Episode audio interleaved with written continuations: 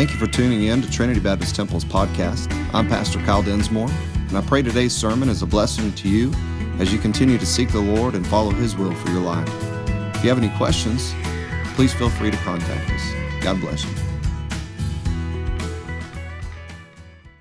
If you have your Bibles, go ahead and turn them over to Second Thessalonians chapter 1. And uh, we are going to continue on in this encourage you. We finished up uh, the first epistle or letter uh, to this church, and uh, hopefully we're encouraged and challenged with several different things from that.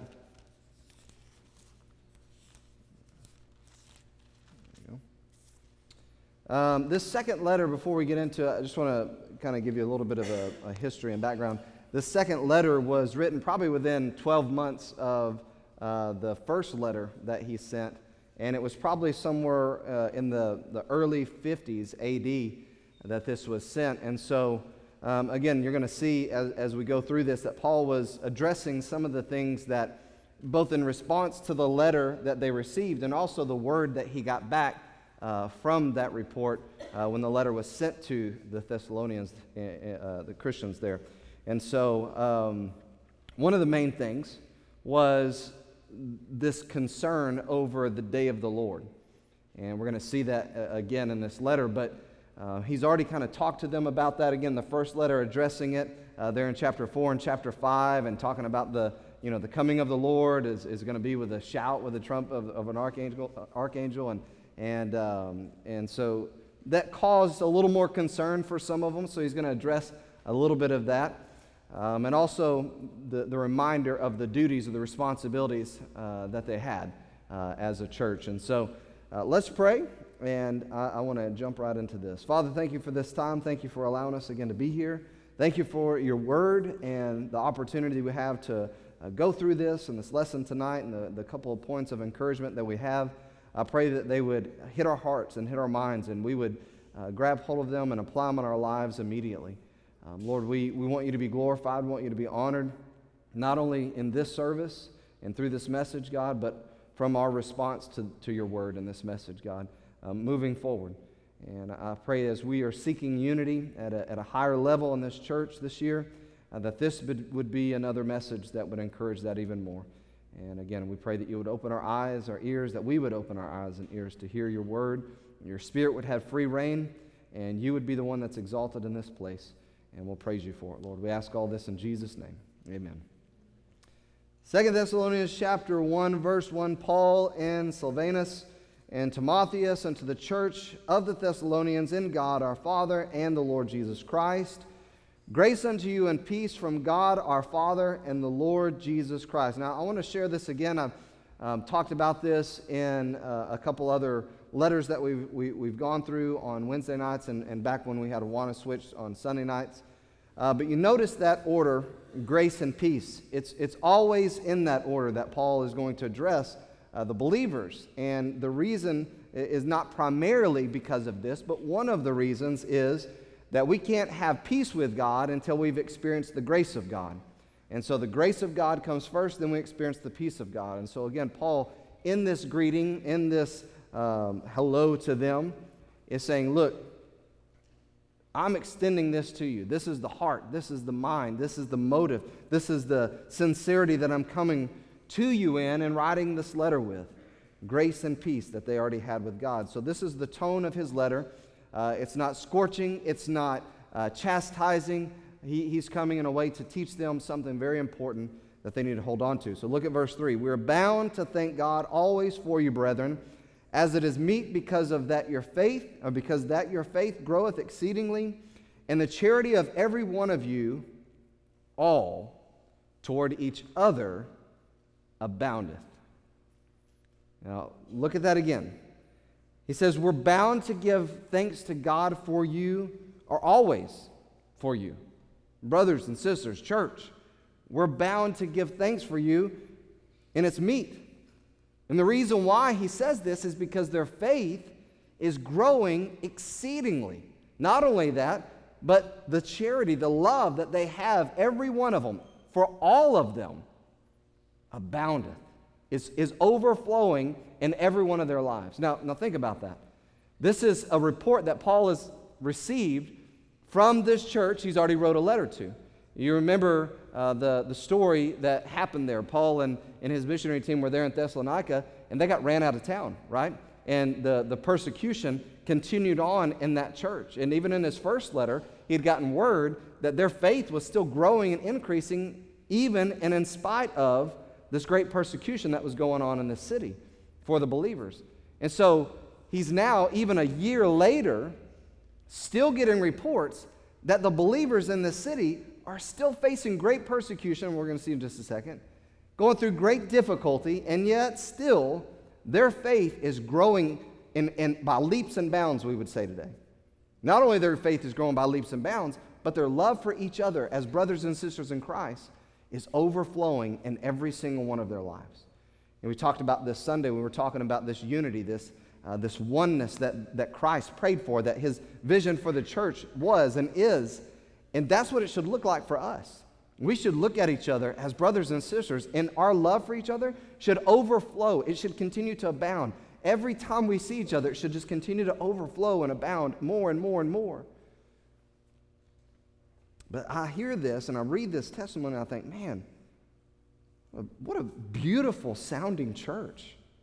I mean, you look at this, and, and Paul, the apostle, is, is essentially wowed by this church's testimony that they have, this report that they have. He's saying, man, we're, we're bound to give thanks to God always for you. And it's right for us to do so because your faith, we hear that your faith is growing exceedingly and your love for each other is abounding. And you think hearing a church with that type of testimony, with that type of um, you know, membership and, and, and, and faith and, and love, you might think, man, this has got to be a, a church that has everything right. This has got to be a church that all the members must have everything going right in their lives. Nobody's sick. Nobody's dealing with family problems.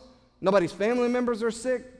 Nobody's dealing with marital problems or children or, or anything. This, this church must just have everything right because how can someone, how can a church wow the Apostle Paul so greatly with amazing faith and amazing love? They must have everything just going their way. They, has, they have to have all the comfort that they would ever want in each of their lives to have that kind of love for each other, to have that kind of faith. I mean, just to continue to have their faith stirred up and not be discouraged, not be downtrodden, not feel like giving up. They've got to have everything comfortable and going their way. That, that, that's the only way it could make sense for this church to have such great growing faith and such abounding love for each other. They must not have anything wrong going on in their lives. Right? Because I think in our minds we sometimes picture that's, that would be the perfect church experience. That would be the perfect church membership, church body existence is that everybody in the church, including me, I, ourselves, nothing wrong, everything wonderful. And that way it's easy to grow in our faith. We have nothing to stress about, nothing to worry about, nothing to fret about, none of those things to, to, to deal with, so we can just focus on growing our faith and loving each other. It would be very, very presumptuous of us to think that, but I think that maybe in our Americanized minds, that's kind of how we envision the perfect church. Is where I have nothing wrong and nobody else has anything wrong, and we just gather together and everything's amazing, and we love each other, and we're all growing like superheroes in our faith. I mean, we're, we're like, I mean, you look at us and we become, we're becoming spiritual giants right before each other's eyes because everything's wonderful. I, I think that's maybe our, our mindset in America. That's a wrong mindset, and that's not a, at all what was going on in the Thessalonian church there in Thessalonica. We're going to see that in just a second, but look at it again. Look at that verse again. They were compelled to thank God. It, it, had, it had gripped them.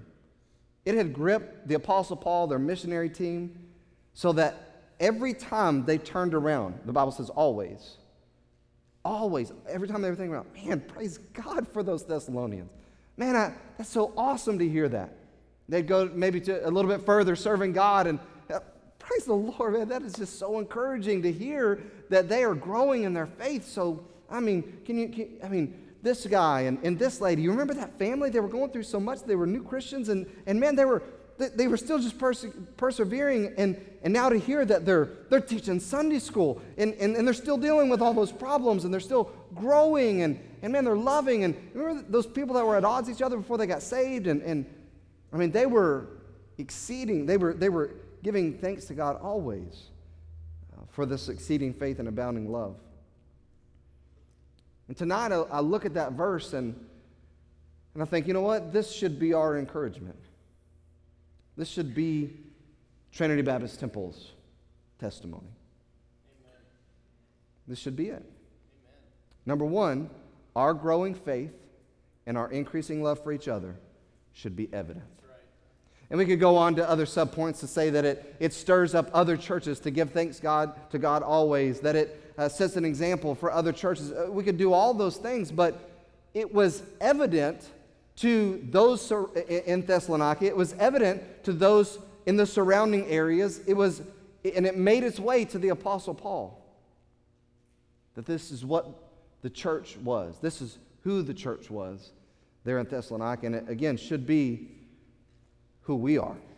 When people come to this place, they should say, Man, it's not just those new Christians that are on fire, it's those Christians that have been Christians for 30 and 40 years, that know the Word of God, that have been in church. They're growing in their faith still. They've not become stagnant uh, pew sitters.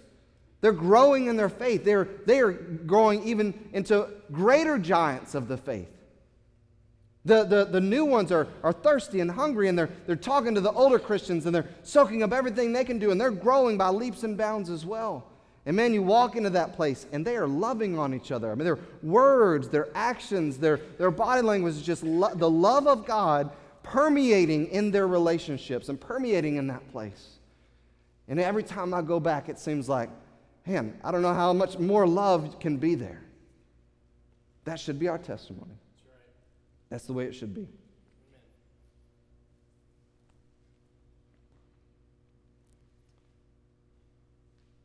Look at those two things for just a second, though. Their faith had grown exceedingly. Now, most of us have taken science, and I know there's kids in here that are taking science, and we all have an idea that natural things have a, a, natural, or living things have a natural growth process. Um, every living thing does. There's a process of growth that it goes through. And for it to continue to grow, it has to have a healthy growth process. Whether it's a baby, whether it's a plant, and even in God's design, even if it's a baby Christian, all are designed to grow. But we know sometimes that growth doesn't occur. I mean, you look at a plant sometimes and uh, it's dead. It's in that pot, it's in that flower bed, it's dead. Um, you, you, you, you sometimes see that in, in babies, you see that in, in, in the animal world. Um, sometimes they just don't grow. Sometimes they're, they're, they're underdeveloped. Sometimes they, don't, uh, they're, they're, they just don't grow in a normal, healthy way. And again, you see that even in Christianity with, with Christians. But when growth isn't occurring right and, and healthy growth isn't there, you have to know, all of us know, something's wrong. Something's wrong.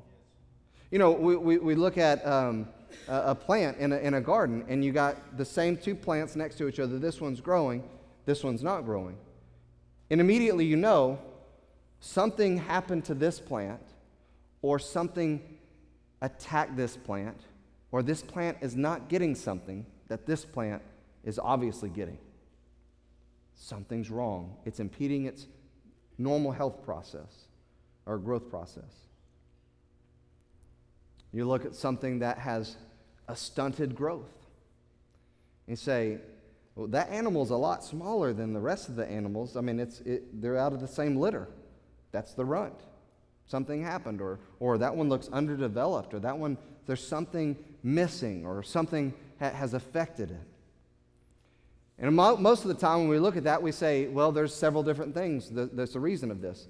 Uh, disease got a hold of that plant, or disease got a hold of that animal, or there's a deformation, or there's a malformation. Uh, there's, there's something that's going on there. There's an irritant. Um, you know, you can look at plants sometimes and it's because something else has touched that plant or that leaf and has irritated it and has not allowed it to grow properly. Then on the other side, we look at it and say maybe it's not something that has affected it and contaminated it. Maybe it's lacking something. Maybe it's not getting the right nutrients. Maybe it's not getting uh, enough water. Maybe it's not getting enough air, oxygen. Or maybe it's not getting enough sun, S U N. Maybe it's not getting enough food because it has to have that too. Maybe it's not having enough interaction with others because it's been proven that even in babies, they have to have interaction with others. In plants, they thrive with interaction. So do Christians. Amen. It's the way that God designed it. So, in spiritual terms, we could look at it and say maybe worldly influence has contaminated, maybe false teaching has come along and touched one of the leaves, maybe sin, maybe busyness, lack of care. Maybe it's because there's not enough nutrients like the Word, not enough food like the Word, or maybe there's not enough spiritual nutrients like prayer. Maybe there hasn't been enough flushing with the water of the Word, cleansing by the water of the Word, or enough filling of the Spirit, enough air for the Christian. Maybe there's not been enough exposure to the sun, S O N. But again, maybe too much walking in the flesh, maybe too much worldly pursuit, not enough, maybe preaching or teaching in the Word of God. And then also, maybe not enough right fellowship with others.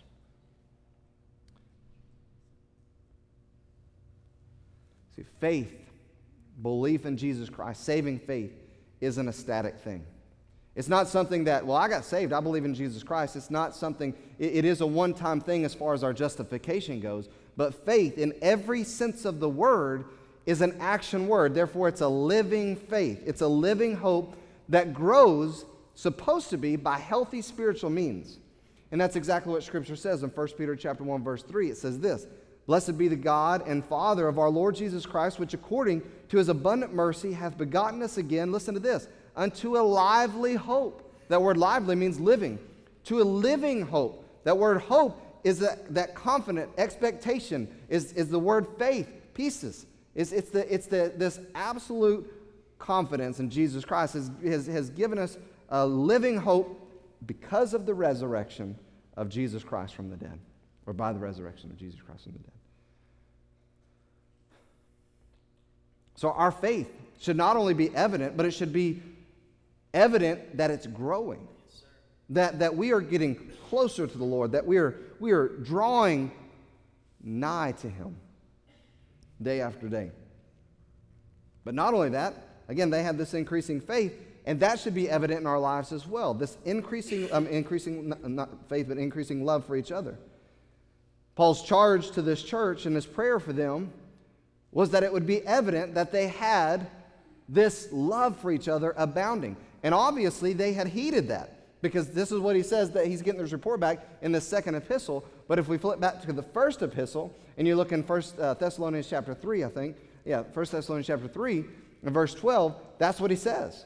He said, I charge you, you know, that, that the Lord would make you abound in love toward each other, that you would grow in your love for each other. Again, the report was that they had a growing love for each other. But how was this happening? How was their love for each other growing? How, how was the faith that they had, their, their walk with the Lord, how was that growing in their life? Again, we look and say, was it because they had everything lined up in their life, everything perfect in their life? They had this all laid out. This is the way my life is going to go. This is that how that they were experiencing this growth in faith or this abounding love towards each other? Was it because everything and everyone was living in this comfort with no problems, no struggles. Is that how they obtained it? Let's look on. Verse 4, back in our text.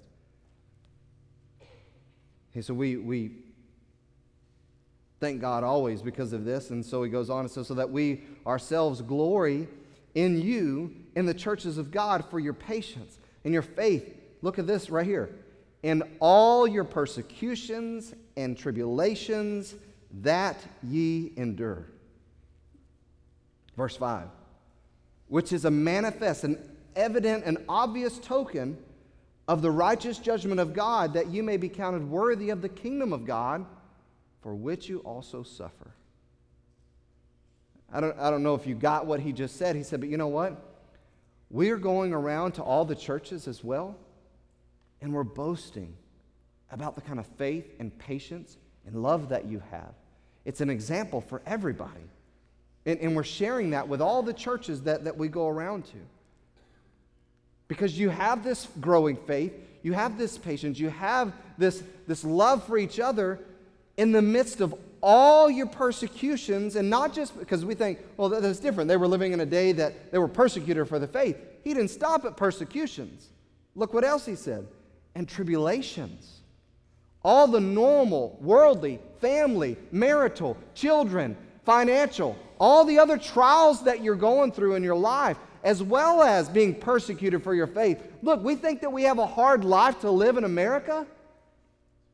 These people had everything that we go through sickness, marriage problems, health problems, financial problems, all those things. And people wanted to kill them because they believed in Jesus Christ. People, people wanted to stop them and to not let them live out their faith. And we think that, man, we go through something big in this life. I just don't know if I can keep following Christ. What kind of faith is that? Amen. That can't be proven by the trial, that can't be tested by the trial. Paul's saying, You guys are the real deal. You guys have an amazing faith, an abounding love, and, and, and we're boasting about it because you still have it, even through all the persecution that you deal with. I mean, I left you there. They, they ran me out of town, and I left you there, and they kept persecuting you, and you still have a growing faith and an abounding love. You're not getting bitter. You're not giving up. You're not stopping. You're growing. You're thriving. You're healthy, and you're, and you're, and you're experiencing everything that God wants you to experience in, in your life together.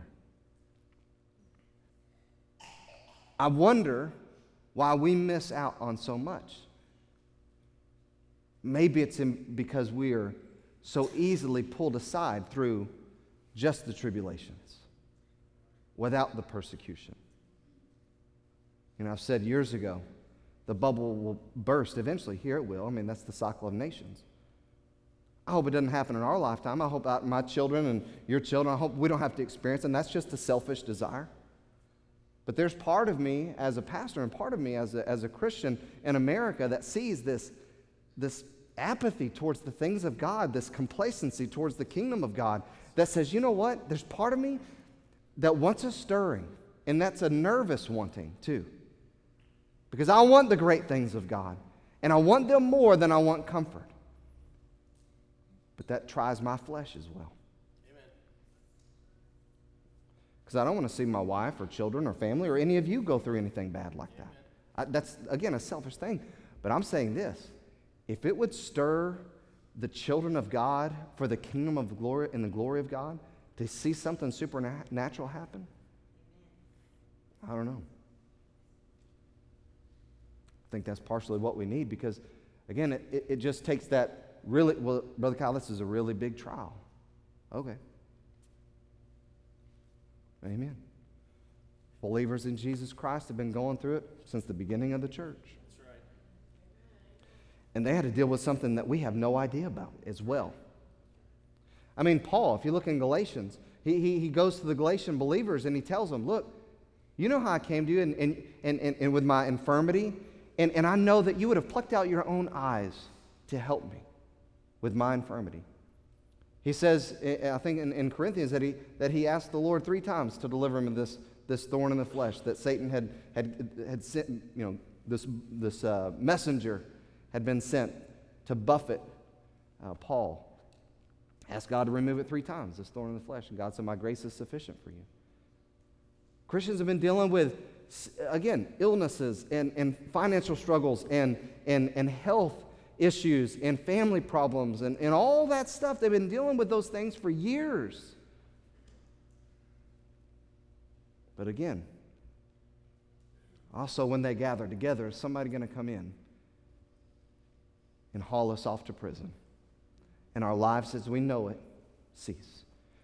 The, the, the, the health and well being of, of my wife, of my husband, of my children is in jeopardy because they too are following Jesus Christ. It's a different level. So, part of the encouragement is this the next time that we begin to get weary in the trial, or weary in the tribulation, weary in the test of the normal things that we go through in this life, the Bible says that. Jesus said, In this life you shall have tribulation. That's what Jesus said. You're going to go through trials because sin exists and you're still in this sin ridden world and the effects of sin is, are there. The, the, the body's going to die. Uh, you know, there's, it's run by commerce, it's run by greed. There's all those things in the world. You're going to go through those things. But Paul's saying, look, we're, we're glorying in all the churches for you because your patience and your faith is still solid and growing, even in all of your persecution and all your tribulations that you're enduring through, that you're not giving up through. You're pressing on through. You're, you're still growing in your faith through these things. How easily do we get knocked to the side, even in some of the most easiest of Christian commands to follow. One of the most easy things that we can do because it's a, a, a tradition, a custom, routine for many. Um, and I'm speaking in worldly, speaking as fleshly terms, is gathering together. The church has been doing it for thousands of years. We have set times that we do it. I mean, and, and again, it's in God's word. It's commanded. Hebrews 10 25. Not forsaking the assembling of ourselves together. Easy. But sometimes it's just that, that one trial, that, the little, little test, that whether it's ah, I'm just we- really weary and tired, or I'm really frustrated, I'm really overwhelmed, I really got a lot going on, I, I'm really upset with my spouse, I'm really, I got this thing, these things to do in the world, whatever the case may be, and it can just knock us off the easiest thing. I said to someone the other day, I think one of the major disconnects today, and, and I've shared this in here before as well, is our view of gathering together as a church is completely skewed in 2018. We think more about me. That's what we think. Uh, I'm tired. I, will listen to it. I, I'll catch it later. I, I don't, I don't I'll, I'll read my Bible. I'll, it, it becomes about us when, again, we saw Sunday, and you look all through Scripture, it's about the us. It's about being others minded. So many times we think, I'll be all right, it's just one service. Who gave us that call? Oh, liberty in Christ. Paul said all things are free, but all things aren't expedient. It's not about us, it's not about me. I'm not here because I think I've got something great to say. I, am not here because I think everybody needs to listen to what I, I have to say. I'm not standing here and teaching and preaching this because I think I'm someone important. That's not it. I'm here because God has, has called me and He's placed me in this body and it's for us. Not just you, it's for me. It's us. It's us together. And so when we have the right mindset of, I'm in a family, I'm a member, I'm a part, others need me. So nobody needs me, nobody even knows my name. You have no idea that that's true. And God may use you in a way that you're not, you're not even knowing that He's using you. I'm just using church attendance just because that's one of those things, but we can go down the list of all the other things that we're so easily knocked off track with, with even the smallest of trials and tests sometimes. And again, he's saying, Look, you've endured through persecutions and tribulations, and so we're, we're sharing this as a testimony to all the churches. And he goes on and says, What's a manifest token of righteous, righteous judgment of God, that you may be counted worthy of the kingdom of God, which, for which you also suffer. Think about that. He's saying, look, it's, it's, it's something that you, you're, you're worthy to suffer for the kingdom of God. I mean, think about this. There are men and women, and some of you have done this, who have signed on the dotted line and served their four years or 10 years or 20 years for this nation, putting their lives on the line. And, and I, we, I saw someone, uh, a gentleman today, um, and, and he was ordering food, and when he was done, I, I shook his hand like I, I try to do every time. Uh, thank you for your service. People willing to put their life on the line for the kingdom of America, for this great nation that we all love. And they are they're willing to, to go through and suffer. And, and even many of them have, had, have been put in, in, in prisons and, and tortured, been prisoners of war for the name of America, for the sake of freedom.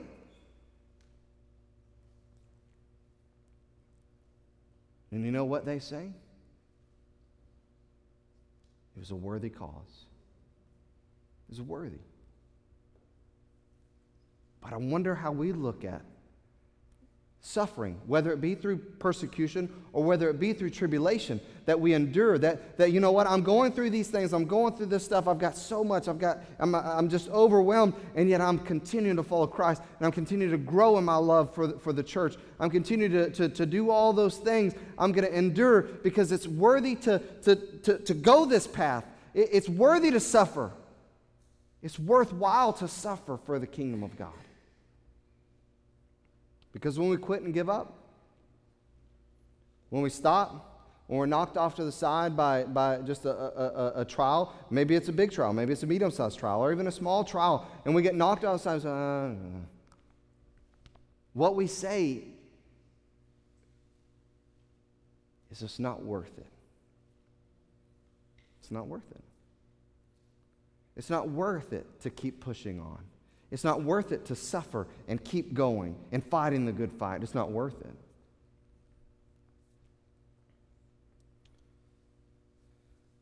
It wasn't a beautiful building. It wasn't a perfect children's ministry or youth ministry. It wasn't a perfect music ministry that cultivated their growing faith, that cultivated their increasing love but the scripture is clear that it was all kinds, it was diverse, it was various persecutions and trials that they were going through, that they were going through together, and that they were not just going through together, that they were enduring together.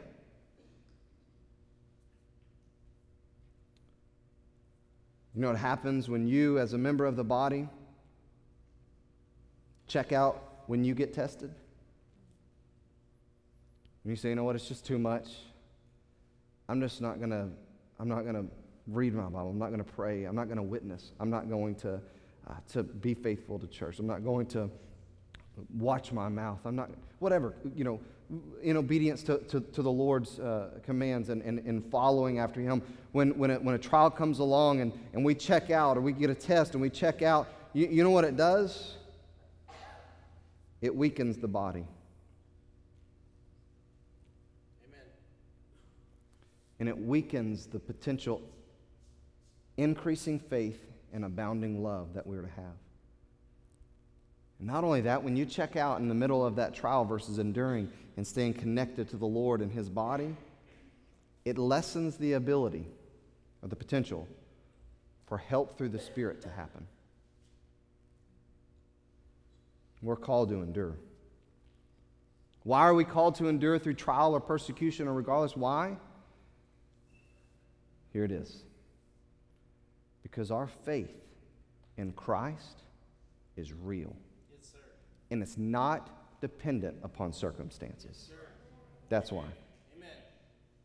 Because if, if, if not, if, if we only follow Christ or we only connect or we only obey Him or we only give our all or we only uh, seek to grow in our faith and abound in our love when every circumstance is right, that's not real faith.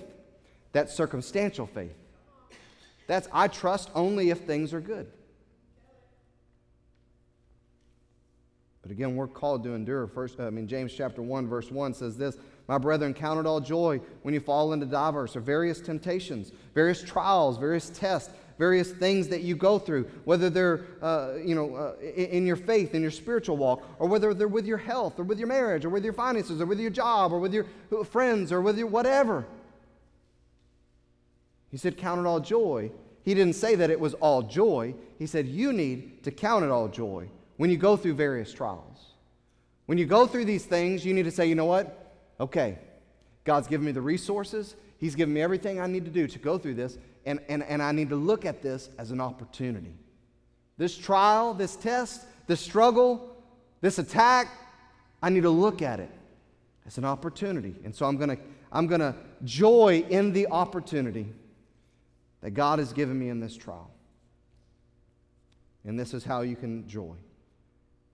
He says, You can joy because you know this that the testing or the trying of your faith, the proving of your faith, the trials that you go through that do that, it works patience. It develops patience in you, it, it produces patience in your life. But then he says this.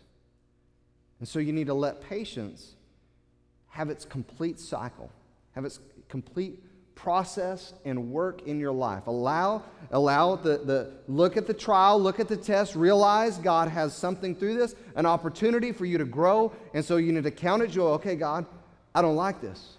This is hard. I, I don't even know what to do. I don't know what to think. I don't know what to feel. I don't know what to say. I don't know what decisions to do. I, I feel like I just need to sit here and be alone and, and, and miserable in, the, in this trial. I, I don't know what to do, God. He said, Look, if you're there, you need to count it joy. You, you need to count it as an opportunity for God to do something amazing in your life that only He can do through this process. So I, I don't want it to be that way. That's just how it works. Because when we get everything that, that we want our way, you know what we get? America in 2018. And that's the mess. we're living for comfort. We're living for, for, for that. And that's not what we're called to live for as Christians. We have a higher calling. We have an upward calling. We have this higher purpose that we exist on this earth for. So he says, let patience have this complete work that, that, that you may be perfect and entire, wanting nothing, that you will be complete and you'll have nothing that you're lacking in your spiritual life, that you'll have nothing that you're lacking in your life.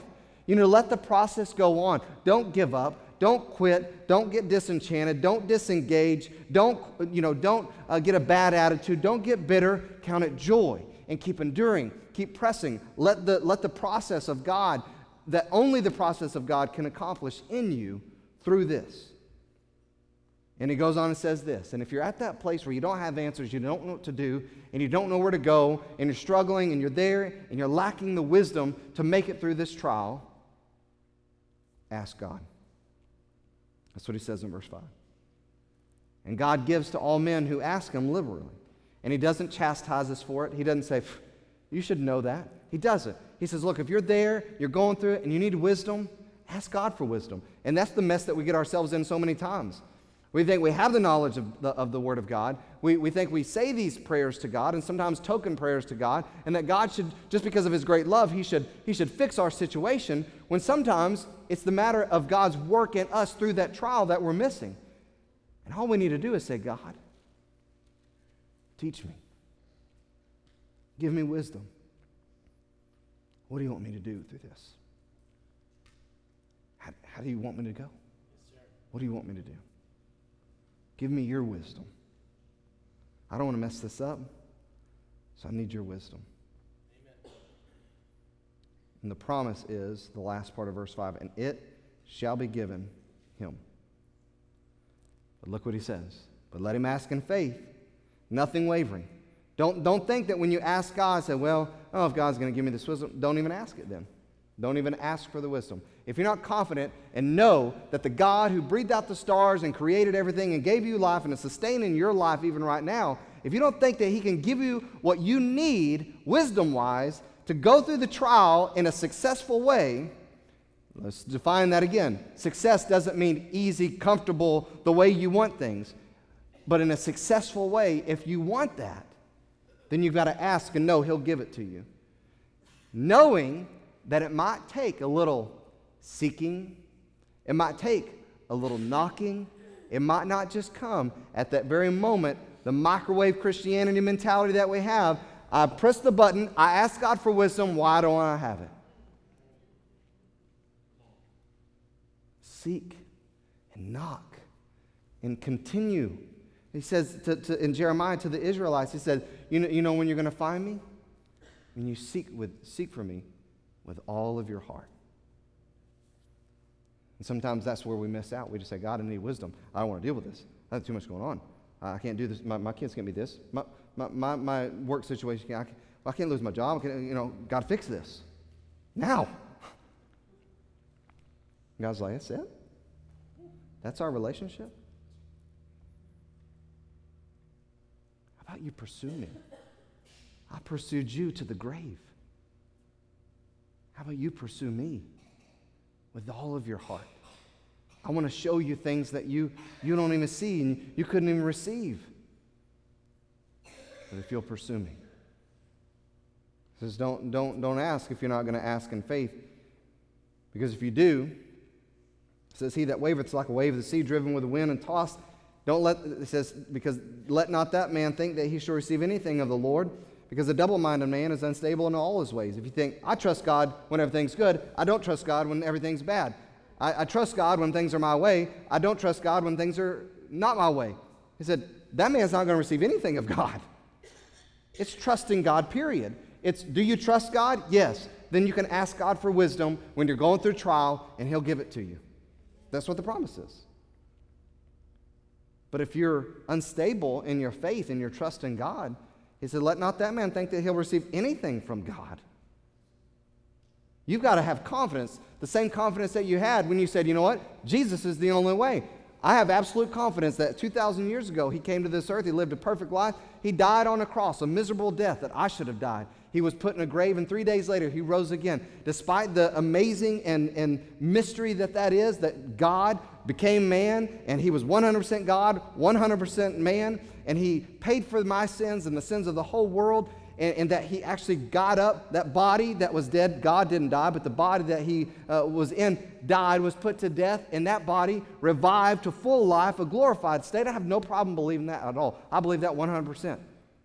Not like a Sunday school lesson, not like a mythical uh, story, not some movie Hollywood came up with. I believe it 100% it actually happened. Amen. No doubt.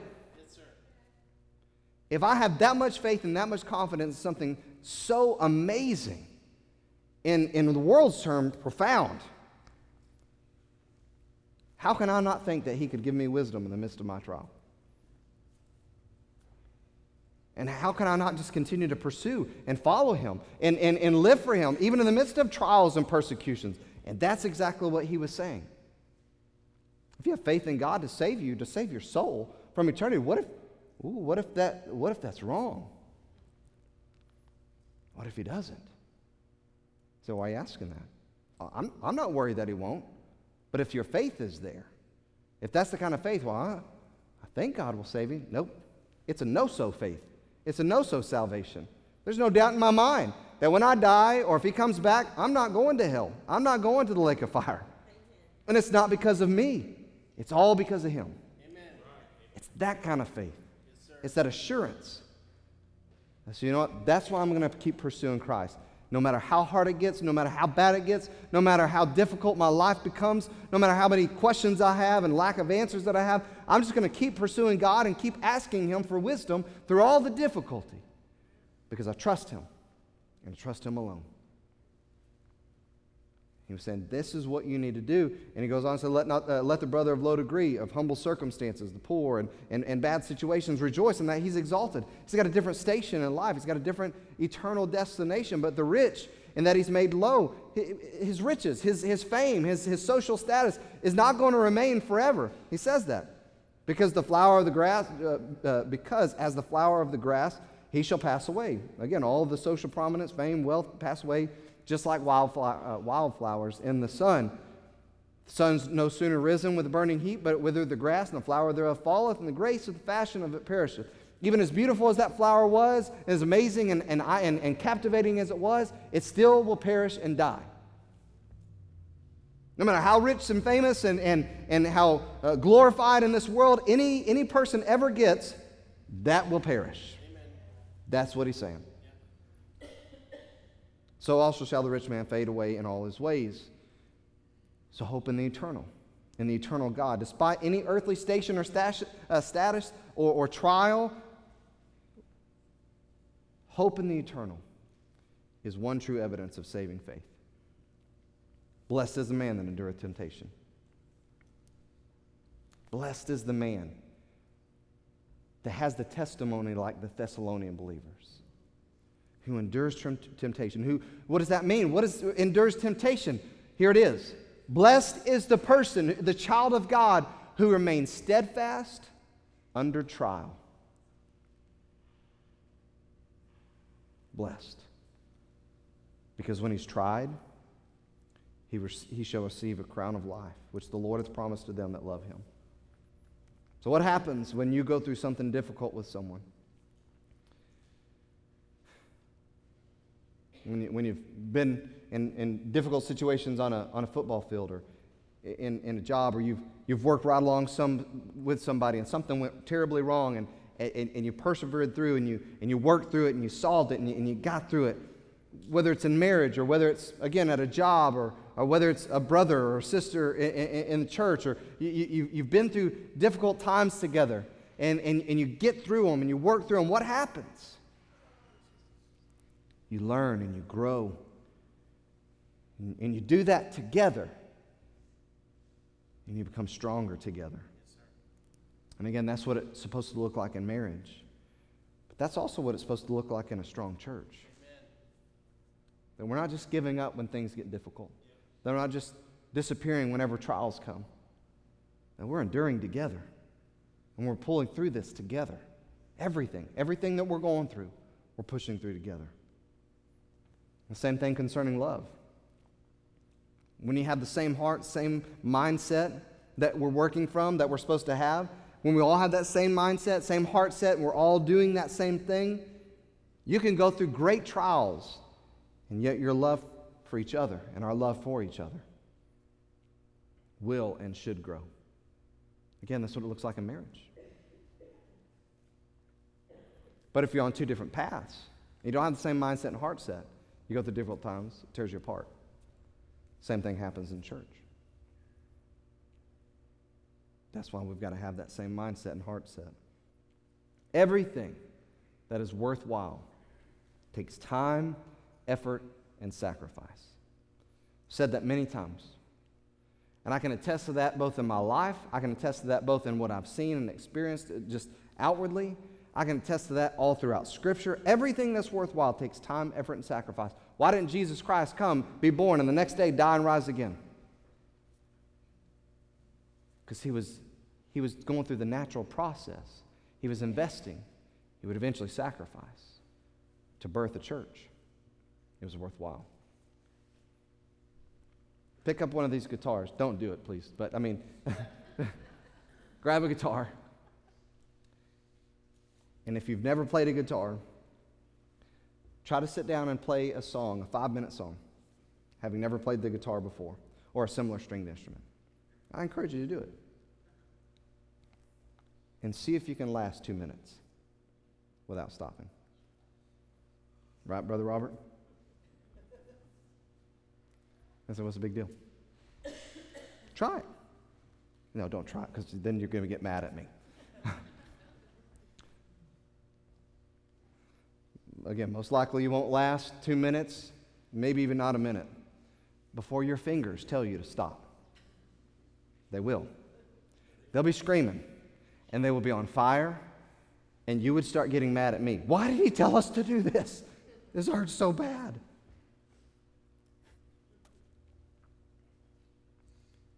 But listen to this, and I'm going to close. You'll never, never hear the completion of a beautifully composed song unless you push through that pain every day. Unless you continue to endure through that pain. Amen. And you know what happens as you every day push through that pain, or your fingers are screaming and telling you to stop? They're saying, Why are you doing this? This sounds miserable. This hurts. This is not fun or pleasant to the ears. This is, this is not good. But if you keep pressing on, knowing that it's worthwhile, believing that it'll be worth it in the end, you know what happens? Growth in the area of trial happens. Everybody pretty much knows them as calluses. But growth that wasn't there because of the trial, because of the, the pressure and the stress and the, and the pain. endure through the pain knowing that it's worthwhile in the end, that this, this beautiful composition is, is awaiting there. If you do that, then you'll be equipped to press through and experience the beauty on the other side of the trial. You'll be able to play that five minute song. It's that with everything that's worthwhile. Everything. A strong church, a strong marriage,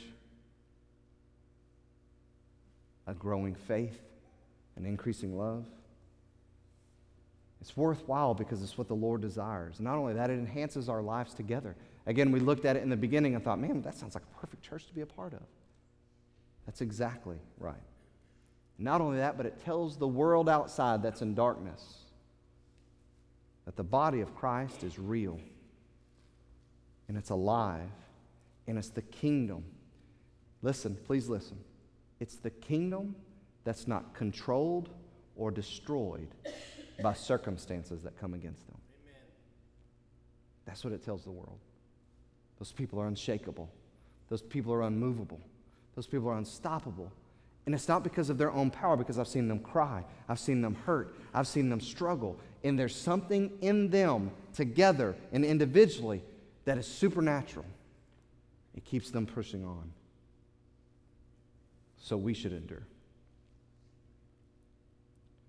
And we should purge ourselves from the sin and the contaminants that keep us from feeding on right spiritual food and water. And we should make sure that we're having plenty of daily exposure to the sun, S O N. And that we have, and we're ensuring that we have interaction as often and as much as possible with others, as it ensures our health as well.